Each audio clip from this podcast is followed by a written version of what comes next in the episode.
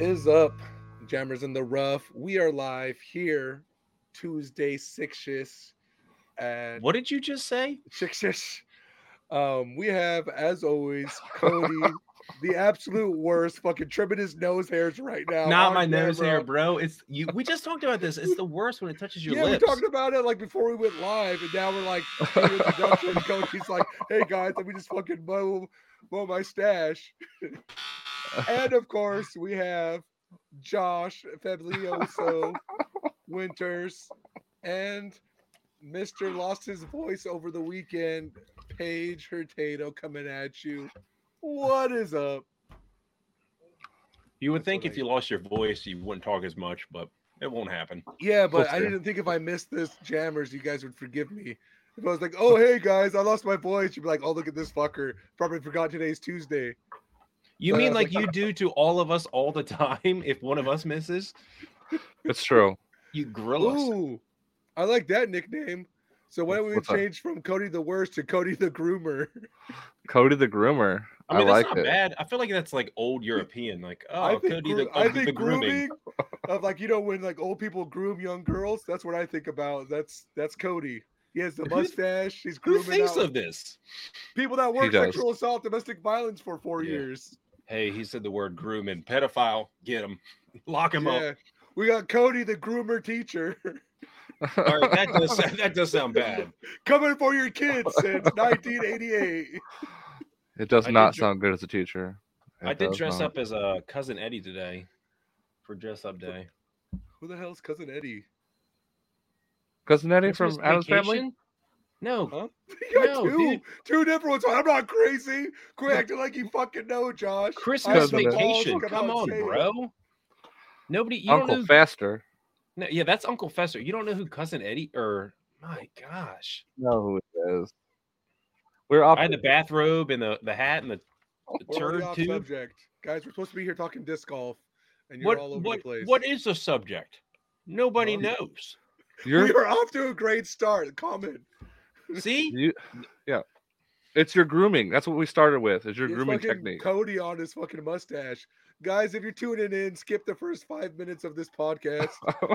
As Paige hits puberty. Skip, skip the five first. skip the minutes. five. oh, it's Well- gonna be great. Listen to you talk all night. This is what I got this weekend. What up? What's that? Oh, a champion for for what? Wow, you you 3D Is that the printed something. dubs? Good for you. Is that it for the was du- dubs? It was dubs. It was a three disc challenge, so you only can bring three discs. Which brings me to the first Oh. question tonight. Uh, you get a three disc challenge. Course is kind of wooded with a little bit of power shots. What 3 Uh-huh. discs are you bringing? What's the Well, for- longest hole? Longest hole is, I mean, par four is like five sixty wooded technical. Okay. Um, Well, first that- I'd follow in Paige's footsteps, and I would bring a thousand rated player with me as my partner. Um, To carry you the whole time. you know. the best Oh, disc is the best disc yeah. golfer you can find. Also, if you're listening, shout out Dallas, thousand rated round. That's awesome. Or thousand rated player. Sweet, sweet. Um, I think I would bring uh a glow votum. Uh, a Pathfinder. And Don't bring your putter because you don't br- you don't putt, so you should bring a different disc. I know I'm just gonna throw up to the pin. Shut the fuck up. Your tactic. Uh, and then probably an animus. I would say tactic over that because you can putt with your tactic because you have putted with your tactic, and then you have That's true. upshots because you're gonna be That's true. scrambling through the woods. Okay, okay, okay. Tactic, hard tactic, old school hard tactic. Ew, gosh, that's terrible. Yeah, hold a hard tactic. I'll pull out the Pathfinder and then a glow votum. Yeah. Okay, That'll do it. Cody, what are your three discs?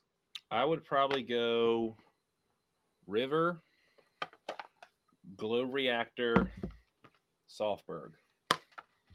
The only thing is, so is there wind? Because if we're playing woods, I'm oh, there was like, wind. There was heavy wind this weekend. Okay, then I would probably go. If the, if there's wind, it would probably be Glow Votum or T, Glow T Bird three. That, that's like what I would switch up for the river. I do like that TSA is making a splash on all of our lists because I went P2s, I went uh Nebula Aura Construct, which The That's the one. guy? that's, That's a the good one. That's I think the that's one. construct is becoming one of the best molds, even outside of TSA fans. Um, Yeah. The fact that you have, you know, uh, FD3, you have a Thunderbird, and you have a CD2 all in the same mold with different plastics is absolutely huge. Uh, if you pull open up to other plastics too, because Aura, you have like a Roadrunner Sidewinder Mhm. style disc. The Yeah. construct to me, like I understand it might be inconsistent, but they're inconsistent within the plastics. So all of the Nebula Aura are beefy. Um, and then the other one I brought was actually a Realm. Um, I tried the Realm? Voss, the Voss round one, but the wind picked up. Um, so then the Voss was just a terrible choice. So I switched out to the Realm, which I've been really loving. Um, How did you like the Voss? it's I've been trying it out because I want to like it. It's controllable. It's like, but it's really flippy, and so I had a couple calm days when I was throwing it. So I was really liking it on calm days where you can just like, oh, at seventy percent power, hyzer, flip, drift, stretch it out. But the moment any wind or any power slash torque touched it, um, it was too unreliable of a disc. So it's probably not going to make the bag, and it's probably going to ship to Cody. Um, but with that, like, I mean, I I think it's a good disc, especially if you have a little bit slower arm speed. Um, the first runs are more overstable than the like colored runs. Um, What's he laughing about now? Just- Dale, I thought I smelled Americans live on YouTube. Melt. I Smell. smell Americans live on YouTube. hey, now I forgot. I have been trying out a disc lately that I would replace. You ever thrown a pipeline Paige? You like this one? It's green and purple. This thing Uh, is, dude. have This on the thing is pipeline. They're flippy. They're too flippy. no. So here's the thing. It's like a. How you gonna It's tell like me a- no? Like I haven't thrown it. No, talking they're not about- too flippy, Paige. I, I didn't. I'm just saying. I'm. It's like a Thunderbird that's beat in a little bit. So that's what I'm saying. If we're playing woods golf, my it's like a. I'm just saying. I've liked it a lot. I've gotten some pretty good, uh, pretty good distance out of it. It's like a river.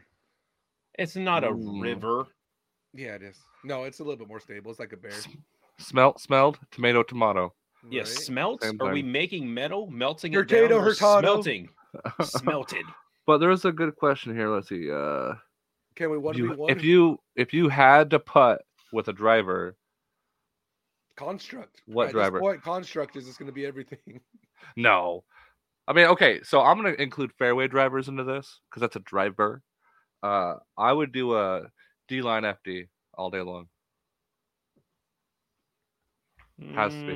Mm, I would do hmm, Probably a river. Lightning McQueen. Lightning McQueen. What? Uh, He's, a, driver. He's using a play on words. Dad joke, but unch, give it to him. Give it to him. I know what he's doing. This is why you below me, Cody. You get me. You prop me up. Oh, I'm below you. You gotta be. You gotta be very careful how you enunciate that word. This is how You you, blow blow, me? me. Whoa. It's a kid about you? show, man. What about you, Cody? Construct's obviously mine for driver. Uh, I said river or stag. pu- to putt with. Yeah, because they're they're slower speed. They go fl- they go straight. So comfortable rim. See, I wouldn't even like I wouldn't putt per se with it. I would just like scuba it in with the D line FD. Josh is just forehanded, just Just full speed, yeah, ten feet away. full send. I'm I'm here for it. So I could be three feet away and still miss it. let's do this. You got to play one course. You have to shoot 950 with one disc. Um, let's say the course par is 960. Um, what one disc are you using? Par is nine and sixty. One Like disc. 960 rated. Yeah. So you have to shoot maybe par at best, maybe one over at 950. Pathfinder. Pathfinder. You're gonna Uh-huh. be putting and throwing with that. What about you, Uh-huh. Cody? Stego. Stay go. Stego. so- at this tournament, at this tournament, one of the guys' three discs was a Stego, and he was throwing it everywhere. It was wild to see. Probably He went Animal, Stego, and Destroyer was his three discs. did he have bodies? Did he have bodies hanging in his car? Because he sounds like a that dude sounds unhinged. Probably Insanity. th- that's a flippy dri- disc, right? It's like a flippy driver. Insanity. Yeah. It's, it's Yeah. kind of like the CD2, but they It de- also they, they it have depends the like a glow, which is plastic. beefy like a FD three. The glow is almost like a Firebird. It's flat. It's the Halloween stamp. It's dead flat and is like a beat-in Firebird. Yeah. Okay. One disc, I'd probably use my glow hex Okay. Because do have a- I can good distance. And I mean, look at that stamp, dude. Rare. I think mid range probably is like the best choice for like the one disc challenge. I would agree. I'd probably go Pathfinder as well. Though I keep losing mine. I keep getting them seasoned, and I just had this this glow one from the Eric Oakley run that I was loving, and then I lost it. I don't I don't know where I left it. I didn't lose it on the fairway. I, I lost it somewhere. Like I forgot it. That's the worst when you lose it that way. No, what is the worst is when you start to clean up your collection, and then you can't find a disc for shit. Oh my you have to gosh, send that is out. so infuriating. I'm like Yeah. looking through all my stuff. I'm like, I know I had it. Where's it at? Where's it at? I'm looking at my cars, looking everywhere. So you want to know the worst thing that happened? I had this tomb that was Hulk dyed, um, and there was this kind of long journey for it to come back to me.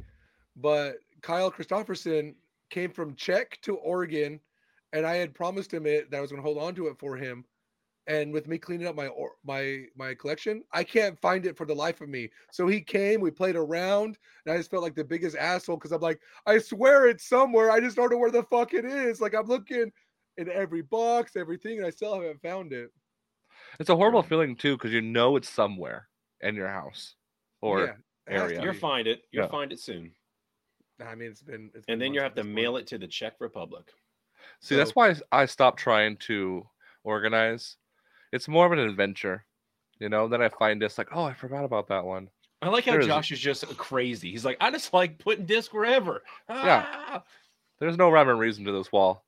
So, Josh, we do have a good question. You want to scroll up to the Oregon Yeah. question? Uh, No, nobody see. cares about Oregon. Oh, obviously, Facebook Oh, user does. You know, Y- so Okay, Facebook Oregon user. question? What do you Oh, care about go. Oregon for? It's really just Josh. Yeah, Yeah. it's just Josh typing. Gotcha.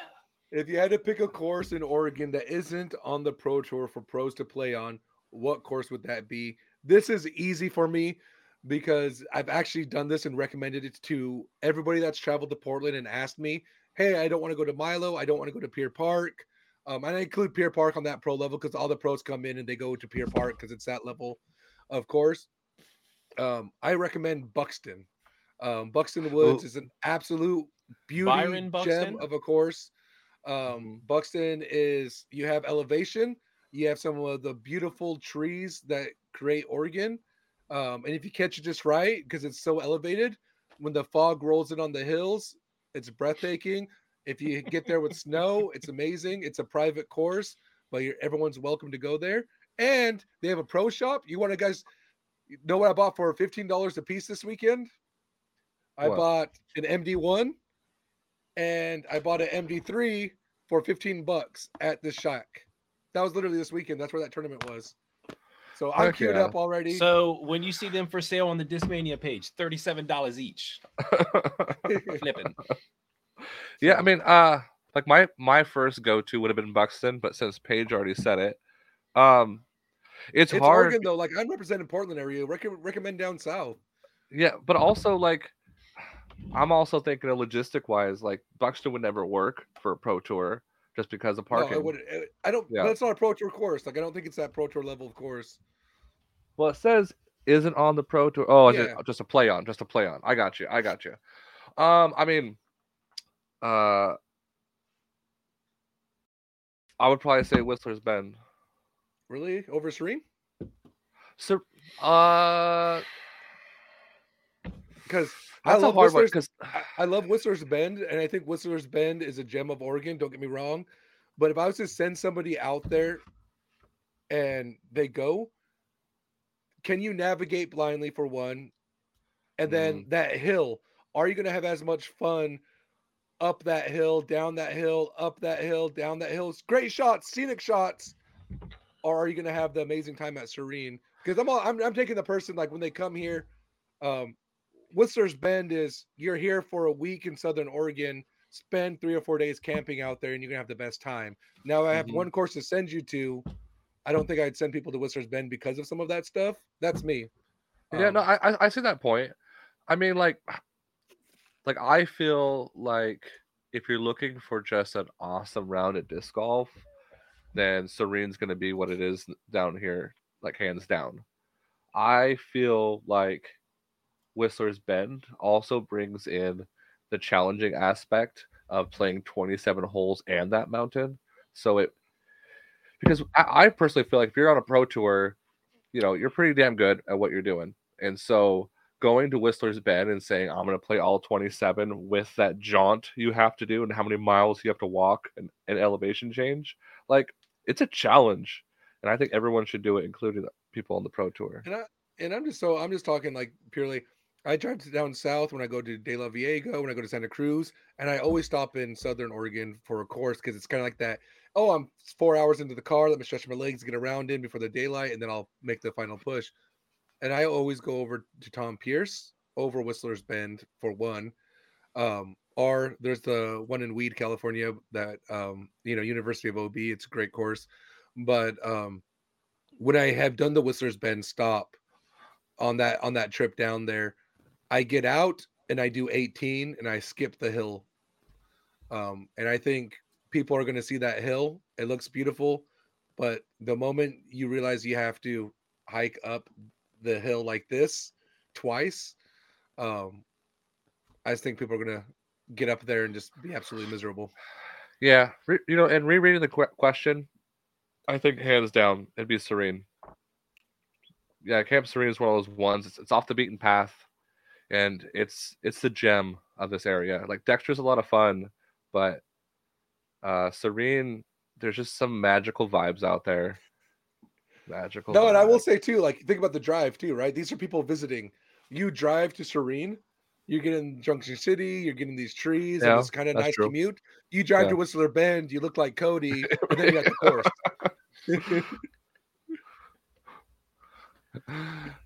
Are you finally done?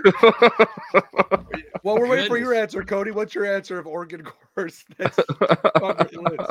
no one cares about Oregon. That's what I would say. You know, people Okay. tune in for our nuanced answers.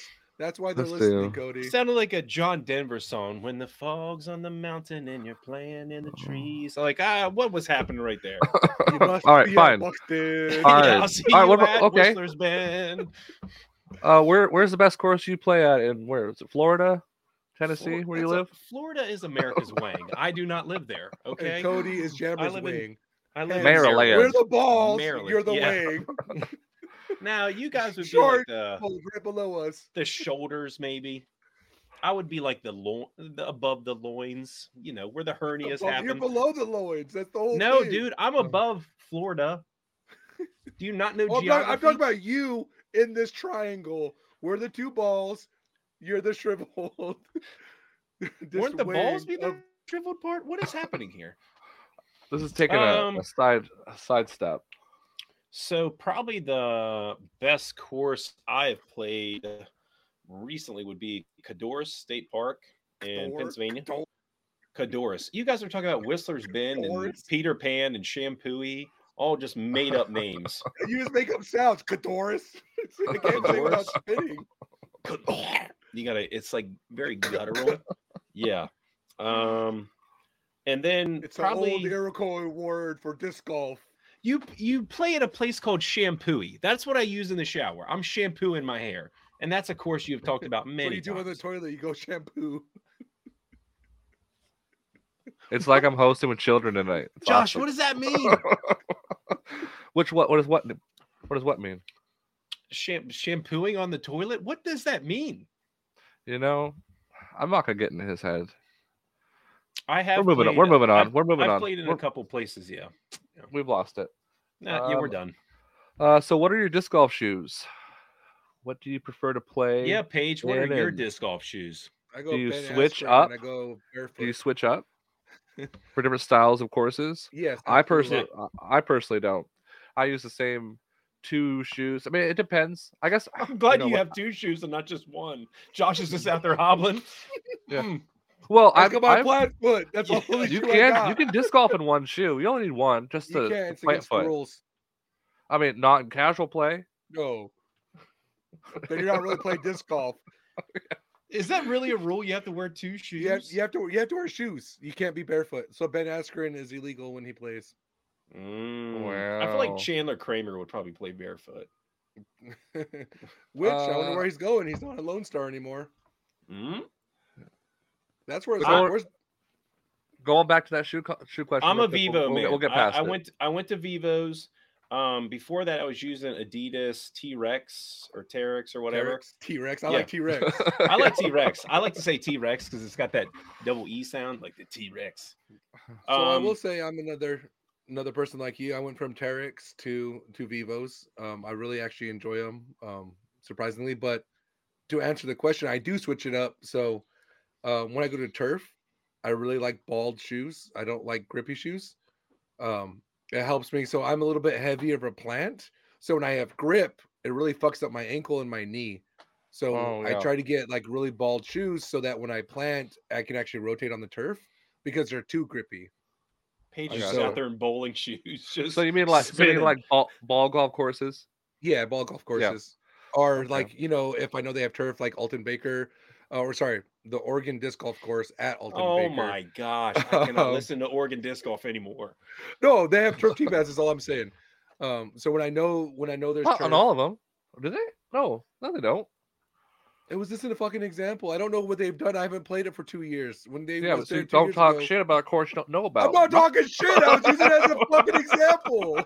What is happening tonight? It is just off the rails. We're just done with your bullshit. Delphi Cody. up north. What did I do? You fell asleep. So You fell but asleep too many also- times. I do. I do.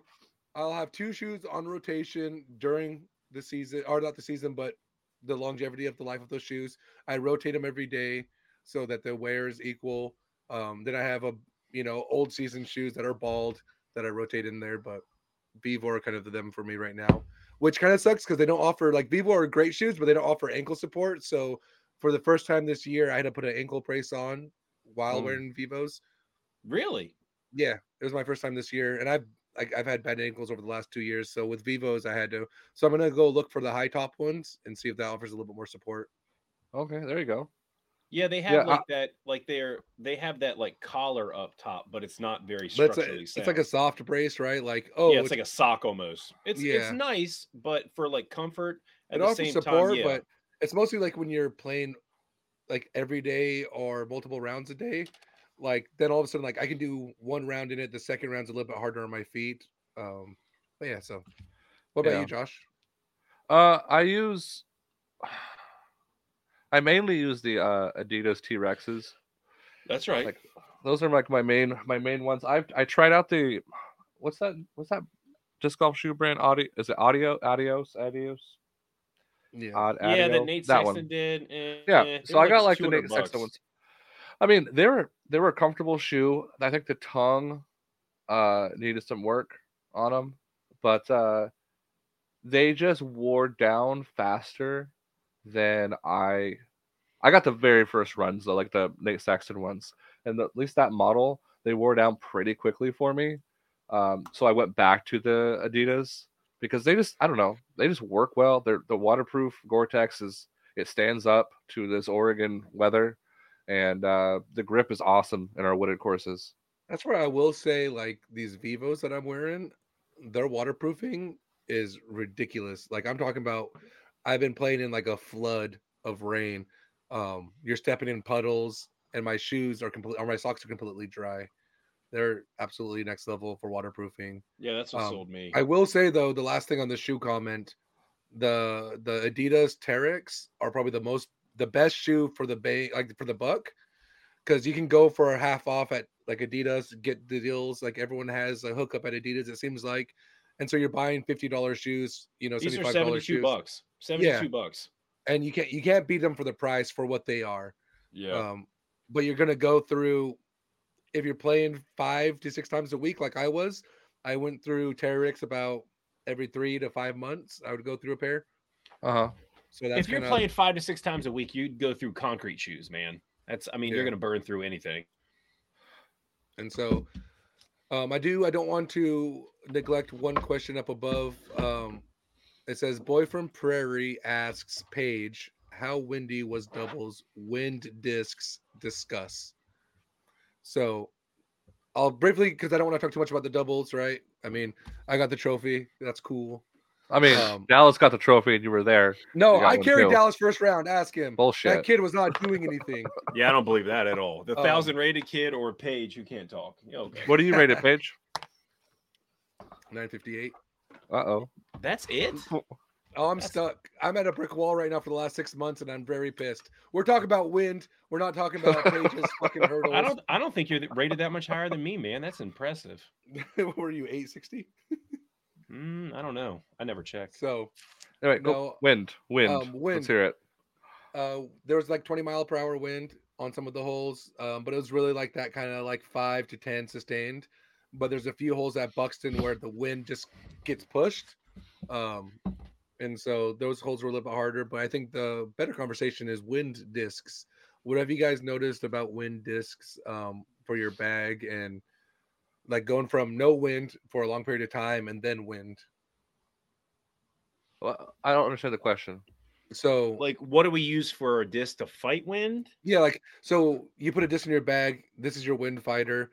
Uh huh. What what constitutes it making that bag? Or I'm gonna put this on, you know, my my travel bag, and when it's windy, I'll put it in.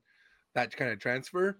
So Yeah. it's like you know, it's always good to have something in your bag in case the wind picks up. Then you have it, but that doesn't mean you're always putting wind discs in your bag. And then, adversely, how did you identify those? Uh, I mean, for like overstability is a big part for me when I'm picking out a wind disc. I need something. I need something a little bit beefier than all the other discs I have. Um, I'm usually going for something kind of like the like a more overstable Firebird. I've used the the Ape Animus a lot for that slot um because that one's that one's pretty overstable for me. Um, I mean, now that that's that like that newer construct, that probably do win pretty well. I mean, overstability is the biggest part, um, which I always carry overstability, overstable discs anyways. Um, so say, I always I- have. Like I will Go ahead. say, like because you went there and a comment went there. Everyone, when they hear wind, they automatically think headwind. I think personally, if it's underneath 20 miles per hour, headwind's the easiest to navigate. Uh huh. Um, I, It's I like headwind more than tailwind. oh, that's that's what I mean. It's easier to navigate. You know what to expect, um, and it's easy to counter. Tailwind, I feel like, is a lot harder to make that adjustment for, and I know I think it's the most neglected conversation piece in Uh-huh. regards to tailwind what it does. Um, yeah. Or because- crosswind. Crosswind. or crosswind is fucking oh, crosswind's gonna Crosswind's the worst. it's gonna it's gonna beat you down, right? Like when didn't had to read some of those things. So like I, I I like that you went straight to headwind because I think that's a lot of people when they hear wind, it's oh, what is my overstable wind wind disc fighter? Um, and that's important. I power down personally. I don't go more overstable. I go to what I know, which is FD3s. So I'll have my overstable FD3 and I know how to uh I know what it's gonna do. Because when I found out the worst thing for me is, oh, I've never thrown this disc into a headwind. I don't know what it's gonna do put it on hyzer and it's like oh the wind didn't flip it and now you're out of bounds i'd rather take Yeah, a disc yeah. that i know um and trust it because i've thrown them right i've thrown discs where it's like i hope this turns oh it didn't turn so now the wind turns it and you got an amazing flight Yeah. so um, Yeah, the I mean- nice thing. Of, oh, Go go, ahead. ahead. Go ahead. I'll, I'll go. Uh, for so for tailwind, I'm I almost always throw my Sphinx, the Halo Sphinx, in the tailwind. so you actually power down in your in the tailwind Yeah. I, so the thing about overstable disc is I feel like regardless of the wind, they will always be more consistent. Where if you throw a flippy disc into headwind, it's you might flip over and roll. Where if I throw that overstable disc, whether it's tailwind or not, headwind, tailwind, even crosswind, I know I'm always going to at least get some sort of fade. It's not going to turn over and burn on me. If I throw my Ursus or if I throw that Felon X, I'm never gonna have to worry about it rolling. If I, if it turns over and rolls on me, I shouldn't be playing there because that means I'm probably playing in a tornado if that's it. Um, so that's why I've always liked, kind of like Josh. I usually carry some more overstable stuff just because I know what's going to happen.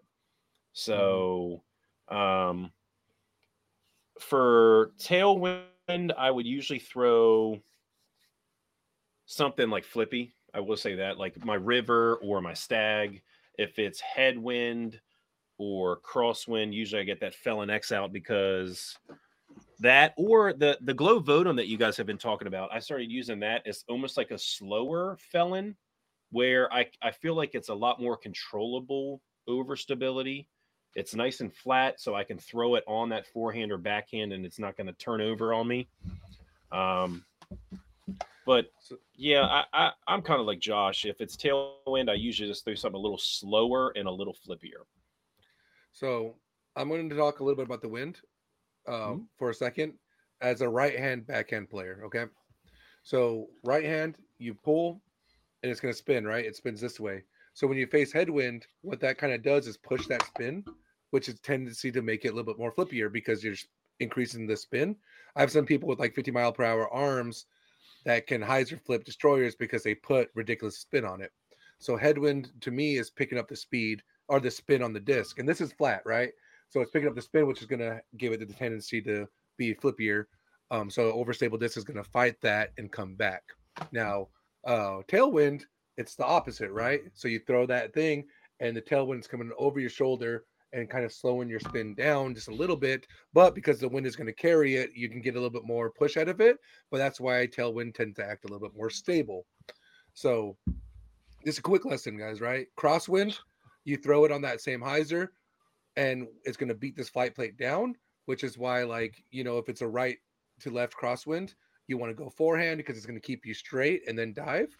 Um, left right, same thing. And then you have all these things.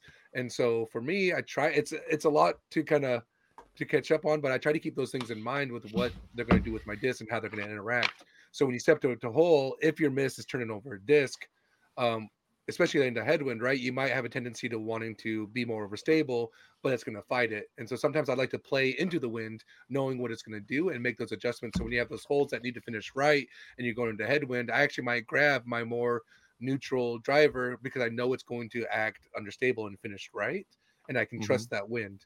Um, and then of course you get your nose angles, and that's all like your nose is down and your your normal. If your nose is up, that wind is going to hit your flight plate. It's going to lift. It's going to stall out. You throw nose up with the tailwind, it's going to do that same thing, and it's always going to push in the flight plate. And it's always going to do. Um, that's my quick little wind wind lesson. Um, you figure out how to throw in that, please let me know. It Bill helps me. It, it helps me a lot when I do those things, but sometimes it's that same thing with putting, right? A little bit of nose up, it's going to lift into a headwind, a little bit nose down. You can get that push actually on the backside with the tailwind, which is going to push it to the basket and you get a little bit Mhm. more power into it. Um, same thing with crosswind, you get your flight plate exposed, it's going to push you to the basket if you leave it out a little bit wider. Um, sorry if I'm talking a little fast, guys. Um, I'm just trying to trying to answer the question best I best I can, but um, Yeah. I I try to think about those ways over the discs because if it that's this is all under 20 miles per hour. If you jump over 20 miles per hour, then I tail tailwind is actually preferred over headwind for me because headwind is just gonna beat your most overstable disc that you're like, I've never once, even into 20 mile per hour under headwind discs, it's not gonna like do anything, and then all of a sudden it's a roller. Um, and I've done Yeah. that before where it's like, oh, this is 30 miles per hour. You're like, oh, I've never done this. You throw it with hyzer, it just boom, and you're just all out of place. So that's where things completely changed for me. And the base, the best thing that you can do is power down and play for par in those windier conditions. At least that's what I found. Um, but yeah, that's That's a I mean, that's a long-winded but good explanation for sure. I liked it. Uh, and also like a friendly reminder to anyone commenting on the Facebook pages. We go live in a few of them. Uh, it doesn't tell you say your name. It just says Facebook user. Uh, so if anyone who's chatting in, if you just want to put in your first name and then your comment, then yeah, we can- got happy kinda kinda- holidays, Omar. Hope all is well, Yeah. brother. See, that's a name. man. so we'll be like, what's up, Omar? Is his name Omar Hope? Haha. uh, but yeah, YouTube, it just tells you. And YouTube had a great question too. Ha ha. Paige. no, but Yes. the Yes, Berg it X is. Yes. No. no, No. Yes. no. Berg. But the That's Berg, Berg. Is. No. The Berg, Berg, is in not a general. good disc. Two to I- I one. do Berg is good. that. No, the Berg is good. The Berg is good. Yeah, Berg is a Oh, great disc. Two to one. You're wrong. Elaborate. Yeah, Berg is an excellent disc. Uh, I mean, I know a Um, lot of It like, is. it's You can backhand it. You can forehand it. touch shots. Touch shots you- are great for it. So all And I- shots exist for a disc. Okay, n- li- You you can backhand, forehand, throw any disc out there. That doesn't necessarily mean all those discs are good. okay, okay. Here we go. Here we go. So Josh can use first, a then putter. I'm coming in hot. you can you you can use the putter to do similar shots as the berg, uh, to for those fine finesse shots up to the basket. Uh, forehand, Fine finesse backhand. doesn't exist for Berg. Well, your finesse doesn't exist. Period. Oh yeah, it's just doesn't. a Paige thing. Paige is not I- finesse. I'm not debating that. You are throwing, throwing. it's not. Is Paige good? Does Paige have touch? Is Paige a finesse player? That's not the question. We all know the answer. That's why nobody asks it. Well, let me answer we're the talking about question. the Berg. Okay, We are here talking about the Berg. Berg. People out there The touch throwing shots. this. We here talking about the Berg. so and this there's is why uh, you have no voice. You scream. backhand turnover, like flex into flat. Like that shot, the way the this is not a does it. turnover angle. By the Look, way. look, look, look. This is not Well, backhand turnover. It's reversed. He's like Ricky it's a Bobby. Mirror. like, it's, a, it's a mirrored image. So the backhand turnover will land so soft, and it's the flight of it. You can't So mimic a bird flight. You just can't. Yeah, I haven't seen it yet. I haven't seen it yet. I Show have me. what would you throw? So, Paige, what would you throw in a Berg slot then? Berg X. Construct. Oh. so a Berg X is okay. He's an asshole. Josh, I agree with you. The Berg is a great disc because same thing. If I did a one disc round that was probably in my local courses, which is only one long hole, I would definitely choose this. If because I can get this out 200 some feet full pump, but at the same time, it is reliable in I, if I forehand it, I can get it to go straight, reliable fade. Same thing with backhand. I can use a touch shot. I can putt with it. It's just a great all around disc. What do you not like about it, Paige? That- so, So I talk. you- what's your defense? So I'm focusing on let's say sub 950 players. The people that are primarily throwing the Berg. My sense has always been the same with the Berg. What are you It rated? is- huh? I'm what are you rated? Oh, I like the cutoff is eight points higher. No, it's not. know. I'm not even talking about for me. would I would I succeed with the Berg? Absolutely. And the reason I didn't bag it isn't because it's not good enough good for me. It's because I need to learn touch. I need to learn because I can't always rely on a Berg. And Why not? sponsorships for one.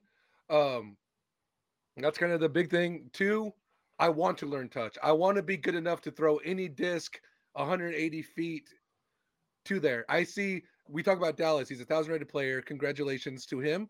He throws his whole bag at a basket, and from 150 in, he throws every single one of those disc up shots, and all of those have touch. That is something I think all players should do and learn. And I think the longer you depend on the Berg, the longer it's going to take you to develop that. okay, okay. To but to counter that, for the for Get the 'em. casual for the casual players who go out when they can play disc golf, they're like, oh, this shot, the Berg works really well to whoop my buddy's ass at this game, and so they throw the Berg. If they're going to be a tournament player and you want to learn that touch, sure. But an all-around great disc is the Berg for those. And that's my perspective. When I'm when I have a Mm. platform like this, you guys talk about the casual player all day. I'm talking about the tournament grinders and the tournament players and the tournament players that are trying to continue to to hone their skills and get better. What's going to So be better no in the pro uses the Berg? I'm not saying no pro does. You got Luke Samson, you got Kastaplast. I'm not saying they shouldn't. They've gone so good that they can make Oakley. that choice for themselves. Oakley does as well. Mhm. So, but But I'm saying if you're trying to legitimately get better in this game, I don't think the Berg is going to help you do that. I think it's going to offer a crutch that you're going to lean on, and then you're going to ignore learning your 200 foot up shots because you can throw a Berg. but here, but you're saying what? It, why couldn't a person with touch throw the Berg with touch? I understand what you're saying. They that it- can because if you have touch, go ahead throw the Berg. You've learned your touch. You you can make that choice for yourself. I'm saying for the majority of people that don't have touch, you shouldn't be touching a Berg. Couldn't you say that about most discs though? If you do not have certain skill, do. why are you using that? So why is the construct a good disc? Unless you can throw over 400 feet. But Learn yeah, to- but if you gave Dallas one of these, could he do this 180 feet? he bags the Berg. He loves the Berg. I've had the same conversation with Dallas. And did he say He's you're also- wrong? No, he's also a thousand rated player who I just use as an example that can throw all of his discs with touch.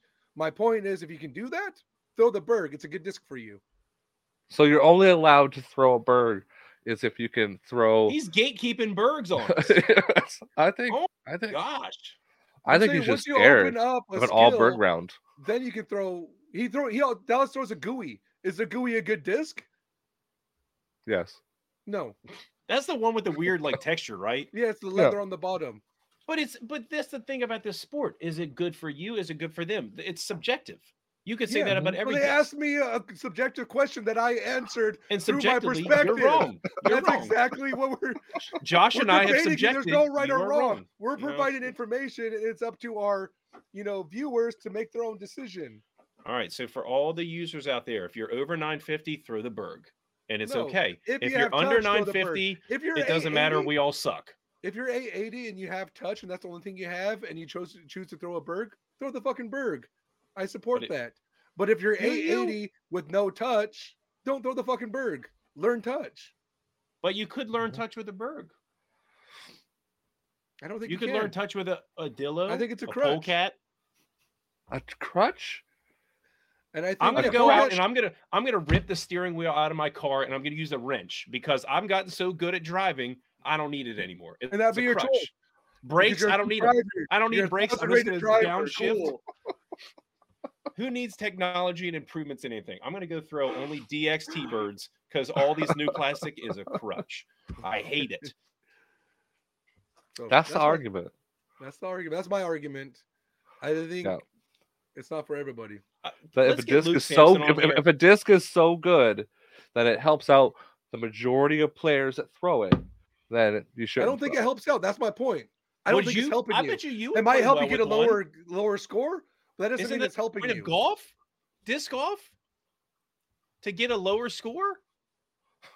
Yeah, lower score initially, but in the long run, it's not going to get you that. But that's all I'm It saying. might because if you're good enough, you could probably still be good. It with might. Oh, we're just gonna do a bunch of mites and It- semantics. It, might. Like we, we can get there. arm- Well, also like, hey, not bagging a berg, you might get to 150. you might. You might You might you- exactly. yeah. We're all Oh in my there gosh. arguing nothing. Start smashing I'm- things. You know You what? back a I'm thankful. I'm tilt, thankful. You might be 1060. I like that Josh is trying to be nice. I'm thankful. And Paige and I are just screaming, ah, you're an idiot. I'm just thankful that I have you too. You, you Merry bring me great laughter. Mother. You bring me great. I'm just saying there's a reason why the Berg is the disc of disc golf circle jerk on Reddit. I'm just saying. There's Let's There's a not reason bring why. Reddit. I'm not going to bring Reddit into anything. I'm not going to take anything Reddit says. Just- What do they say? Just put it in your Berg pocket. There you go. Is that like a couch? Is this my new Berg pocket? Mm. Stick Just in. Bergs. Mm. Well, that user touched on a sore spot. You got Yeah, your Berg users down No. below. It was Tai, and he knew what he was doing. He oh oh Tai. He he's like I'm gonna throw this grenade in the room and run. He's Yeah. probably not even listening. He's like, here, watch this. He just He, he, threw his grenade. he knows there's division. He Mm. knows there's Cool. division. So Congratulations on 960 Tai. That's huge. Good step forward Yeah. for you. He's allowed to throw a berg. He's over 950. Good for you, Tai. Oh, he has touch. Tai is probably one of the best long distance putters I've seen. He stands still from 70 feet, just lasers. He's also the Hmm. guy that just will throw a disc into a like wire fence for practice. He's an animal. Into a wire fence, like a chain link fence, like at a basketball or a baseball. Yeah, exactly. Because he Hmm. doesn't have a net, so he'll go to the park and he'll just throw it to the fence. It like pre-seasons a disc for you. Yeah, It's it's not bad. Oh, Tyree still is here. He's like, dang, I it's appreciate not making y'all fight. Tyree. It's Ty- Tyree. Ty Rizzle.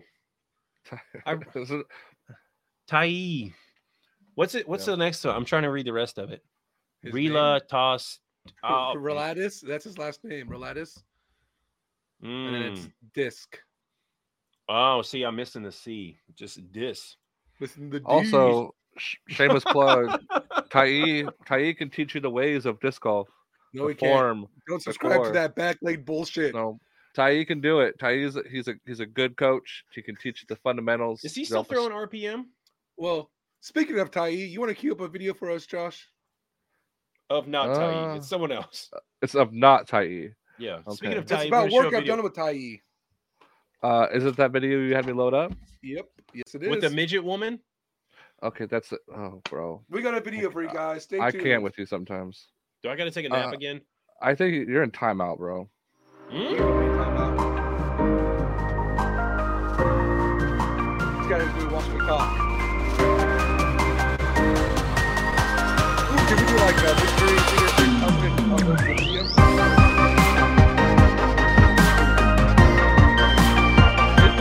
a lot of the main sports are dominated, unfortunately, uh, by you know a lot of non-natives. Natives find their, their places in there. Don't get me wrong, but some of these alternative sports are really important for that because they're starting to grow. I think disc golf is a good way, uh, especially for me. There's a huge growing native community um, that is doing disc golf. I know native, uh, especially with what we did with Warm Springs, they have the land, they have the space, they have the ability to build some of these courses. Um, to start to kind of make a difference. And so I know wanting to do that, I was working at the health board when we had this idea um, about, you know, alternative activities, alternative movement. And we did an entire suicide prevention camp around that. It was a week long thing. Disc golf was one of those days. We introduced um, some traditional games um, along those workshops as well. Skateboarding is another great alternative movement. Snowboarding um, is another one. There's this all of these non-mainstream sports um, but when you're disconnected on the reservation, all you see is mainstream, right? That's all that's going to be on television. Um, when you go to the community center, everyone wants to play basketball. I know I wanted to build something like that, and so we started. Um, I flagged a buddy because when it comes to prevention and you're doing some of these clinics, I always like to keep the idea of transferable skills and what that looks like. And so disc golf has a lot of transferable skills. When I first implemented it, this is where the market was going crazy. So I introduced the idea of collecting um, as a concept, right? You don't need to play disc golf to collect. There's a lot of collectors out there that probably don't play disc golf, but they realize like, oh, we can have, you know, I can buy 20 discs, I can sell them and make money, and this is where I can kind of find my little niche. And there's a lot of communities that like support that, and they and it's still going on to this day. So I introduced like that concept of, you know, collecting through this camp um, as a as a means of, you know, getting engaged. We brought in Jory Reed um, from Jory Fly Dyes to do a dye workshop, and dyeing is starting to pick up uh, like positive like waves outside of disc golf. Um, you have people dyeing shoes, you have people dyeing like golf clubs, and all of these different things. They're finding different ways to uh, to put their imprint and their artistic skills to use and their median. And so, being able to bring Jory in, he was able to showcase for disc golf. Here's another thing that exists, not only where you can make money off of, but you could take some positivity from. And so we introduced that. And then finally in the afternoon, I did a disc golf workshop where we taught kids how to throw. Um, and I worked with my two sponsors at the time, or three sponsors at the time, sorry, uh, Birdie Disc Golf, Terminal Velocity, and Grow It. Um, they stepped up in a big way to get our youth some plastic. We didn't have a huge budget, um, just to be able to be like, oh, here's all of the discs you can keep. So Birdie hooked it up with some putters, which are you know obviously great learning instruments. You need a putter to putt with, and they're good throwing putters. Um, Terminal Velocity came up with a, a mid-range for us, and then uh, Grow It helped fund uh, fairway drivers for them. So this is our first camp. And so we went into and we did the clinic, and we're just doing a throwing and putting clinic and getting this this exposure, but looking at some of these, like I said, transferable skills, some of these positive coping skills that exist, throwing a disc isn't for everybody, right? Neither is collecting or dying. So what did we do? We took the youth in city to Pier Park, where it's the only uh, course that's in city technically of Portland. And you go there. Um, first, you cross the St. John Bridge, which is absolutely beautiful. Um, but you're in this urban setting, and then you stop, and it's still very much like a park. But after the first two holes, you step into the woods, and it's a different scenery. You have ever growing cedars and firs, and just, you know, different pines and trees out there. And I remember taking the youth out there, and we stopped. And I was like, all right, I know not everybody's having the time, you know, enjoying themselves, but let's stop here and let's look, right? What do you guys see? What do you hear? What do you feel? Look up. When's the last time you guys looked up and didn't see buildings? um, and you see towering trees, and you get a deeper sense of connection, uh, not only to your community but to nature, um, and you find different pockets within a very loud city to escape and get some of that silence. And this, to me, was the nature of why I wanted to do this clinic in this way, um, because it offers so much just to one youth. Um, so we left that camp, and some of the youth followed up with me afterwards, and they continued playing disc golf, and they were enjoying it in their community. Um, we did the workshop a year later, and some of the youth came back to participate in the workshop. Um, the year later, Jory was unable to do it, so we didn't have the dying component, but Tai uh, took off in the coaching world, and he had. There's not a lot of credentials in our field, but he obtained a credential in our field for coaching. Um, and him being native from one of our local tribes, uh, Siletz, we're able to bring in representation around coaching. Um, and like I talked about earlier, representation is absolutely important because you want to see other natives being successful within this so that you have something to emulate, you have something towards to working towards, um, you have something that you can see you doing. Um, and following that, I ended up becoming Oregon State champion for MA1. And so Terminal Velocity was able to do a custom run of discs for this clinic. Um, and doing that custom run of discs um, had my Oregon State champion stamp on it. And we did a fundraising run, and then we did the uh, a run for two camps for this year, to which we gave them all out and had that little bit level of representation as well.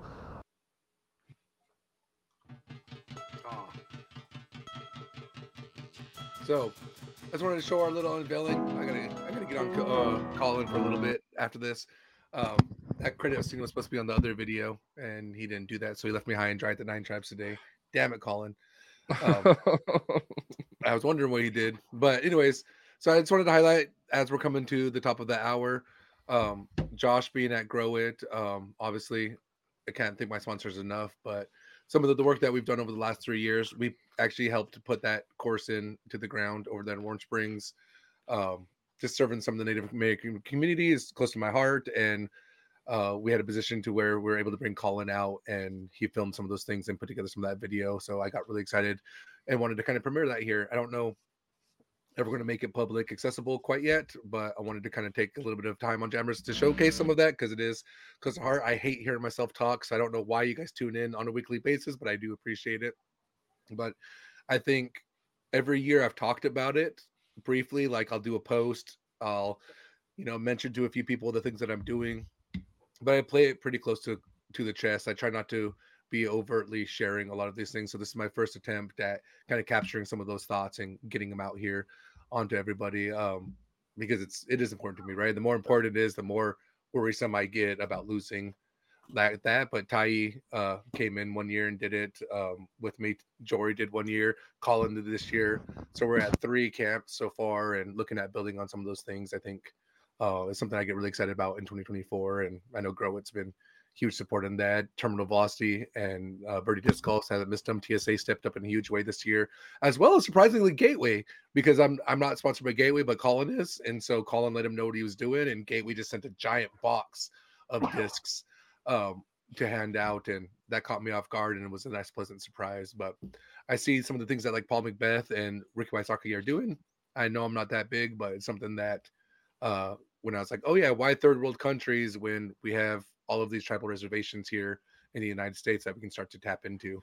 So I have that. I actually have 18 baskets on the way to me uh, to try to do some more of these like kind of traveling clinics um, to where it's like, oh, you don't have a course? Cool. I'll bring six baskets out or 18 baskets out. I'll set up a course and we'll play and we'll go to your to your community and we'll we'll have some fun. Um, so that's someone something that we put together that I just wanted to share. Tai Tai reminded me with him talking shit on this channel. So um, I was like, this is the perfect time, right? Let's completely derail from from circle jerking and just get so focused on the good. Awesome. Like it's that was a cool video, man. And like like with with Grow It, it's it's real it's easy to raise money um when there's so many people who want to help out because it's like you're saying it's not about there's a lot of bigger companies that can raise money for the third world countries and places that are harder to get disc golf. But there's also a lot of things right in your backyard that you can be helping out. And that's kind of like where what Grow It came in is to help out locally and inter- like internationally or not internationally but like nationally and kind of outskirts of it um because if if more people did that it would just make this scene so much better just to see like you know funding uh schools to have discs funding baskets for schools there's so much you can do um just in your local area or you know a few states over several states over um get together with people like you know Paige reached out to me talking about this this clinic you want to do, and it's such an awesome idea, and and I know that Paige would represent it very well. It sounds like an easy easy thing for Grow It to be like, of course, that's that's a great way to spend you know the money um, we fundraise. So, I mean, I'm looking forward to 2024, and the more we can do, Grow It kind of uh, we did like a big fundraiser followed by uh, smaller things throughout the year, more local things, and I'm, I'm hoping for 2024 for it to to get ramped back up to be more of a, a national thing. I will say the And first thing that's maybe- coming though is uh I'm getting a custom order of Finley hats in that are of my logo that Grow Help design, and that's going to be 100% towards some of this effort. So I'm not going to be profiting off any of those, and that's kind of my goal, right? Like I have a full time job, I get pretty decently enough, um, to where it's like, oh yeah, I kind of want to do these things to not profit, just to kind of push back to some of these things because like the difference of like when I realized when I started doing this five hundred dollars, three hundred dollars, thousand dollars, however much you want to spend. But it's a lot cheaper than you think to do these things. You just gotta draw some of those connections. Um, and I thought that was like easy because like, mm. oh, three hundred dollars I can I piss away on a disc, but I also could then use that to help my mm. community. So I started kind of looking at some of those things. And so it's like I know some of my collecting efforts have went to it, right? Like I'm always about how do I give back? Like I think when I ran my tournament last year, that was my goal. It wasn't to be like how much money can I make? It's oh, how can I make this tournament experience the best for these players, irregardless of how much I might be out of pocket for it. And I was out of pocket quite a bit, uh, more than I anticipated. And so I'm going to make that adjustment next year, obviously. But I guess I say that, and here I am, dropped ten thousand dollars on fucking baskets. So I also do that kind of shit, right? Because I know Yeah. I know it's better for the experience. So it's like, well, here we go, Paige. You want a better experience? Be about it. Here's here's 18 new disc catchers for you, which by the way, they're uh, going to be green wrapped, so they're not released that until February. So I'm going to get one of the first green wrapped disc Wow. Mr. Um, Fancy Pants. Yeah, so But see, but you you invested in something that's gonna it's gonna go a long way. It's gonna bring the ability to open up. see, investment Different events. word because you get like when you invest in something, there's a potential of it giving back things. Um, I did not invest in them. I just wasted money on baskets. It's not a waste because investment's not always about money. It's No, not I just know. about getting like money back. It's a, investing in high or like uh, in you know helping uh, a kid go out and play. It's investing in people. know, it's investing in my community. it's yeah, investing yeah, in the exactly. The, community. Yeah. Oh, It's- cool. Things might get better for these kids. What? I can't. I feel like So- there's just been one long final thought. Oh, it is. Um, but we also got a tip. So What we got? Oh, what we got? Oh, what, did he come back? Oh, look at him. All right, what we got here? All right. Sorry I'm late, y'all. Hope y'all doing well. Love the podcast as always. It's better late than never, and you can always go back once this is over and rewatch the whole live. So, yeah. But I do love, and I will shout this out, that we're getting probably the most chat interaction we've had, and I really enjoy that. So if we didn't get to everybody, just realize it's because we're getting this, you know, list of chat. Um, because you Mhm. might be on one page where it's, you're only seeing yourself, but because we're live in like four or five different places, our chat bar kind of fills up. So if you feel like we didn't acknowledge your comment, we do apologize. We're trying to go through them, but we're also trying to give as clear of answers as we can to some of these questions um, because I think they're important. Yeah. so, with that, guys, um, those are our closing thoughts. Cody, of course, has none because he's not all there in the head. So, with that, Thank you. um, like, subscribe to CH Sports. That helps us out a lot. Um, and uh, just one more. I'm, I'll, I'll jump in with you, Paige, real quick. Next week will be an episode to wrap up the year. oh, Oh, we're gonna wrap up the year. I'll let you talk a little more about that Paige. But following that is the week of Christmas. We're gonna not be live that week, and we'll come back on the second of January. But next week is the end of the year wrap up. So We'll next a little week bit is about that our page. holiday episode, guys, and we failed at doing 52 weeks of giveaways. We suck at that, but next week we're gonna do a, an extended episode. We're gonna go an hour and a half. We're gonna give away as many discs as we can. So make sure you guys are tuning in live. We're gonna have Colin Hayden, CA Sports himself, as a guest, and we're gonna go over some of our favorite highlights over the last year. So if you have anything you're curious about, right, this could be abstract of being like, what was your favorite green?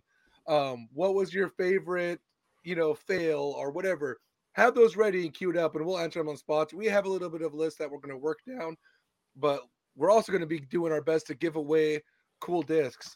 I'll probably give this away, little team stamped MD3. Um, let's have some fun with it next Tuesday. Colin's going to be here, so like, subscribe. We out. Keep jamming it in the rough. We'll see you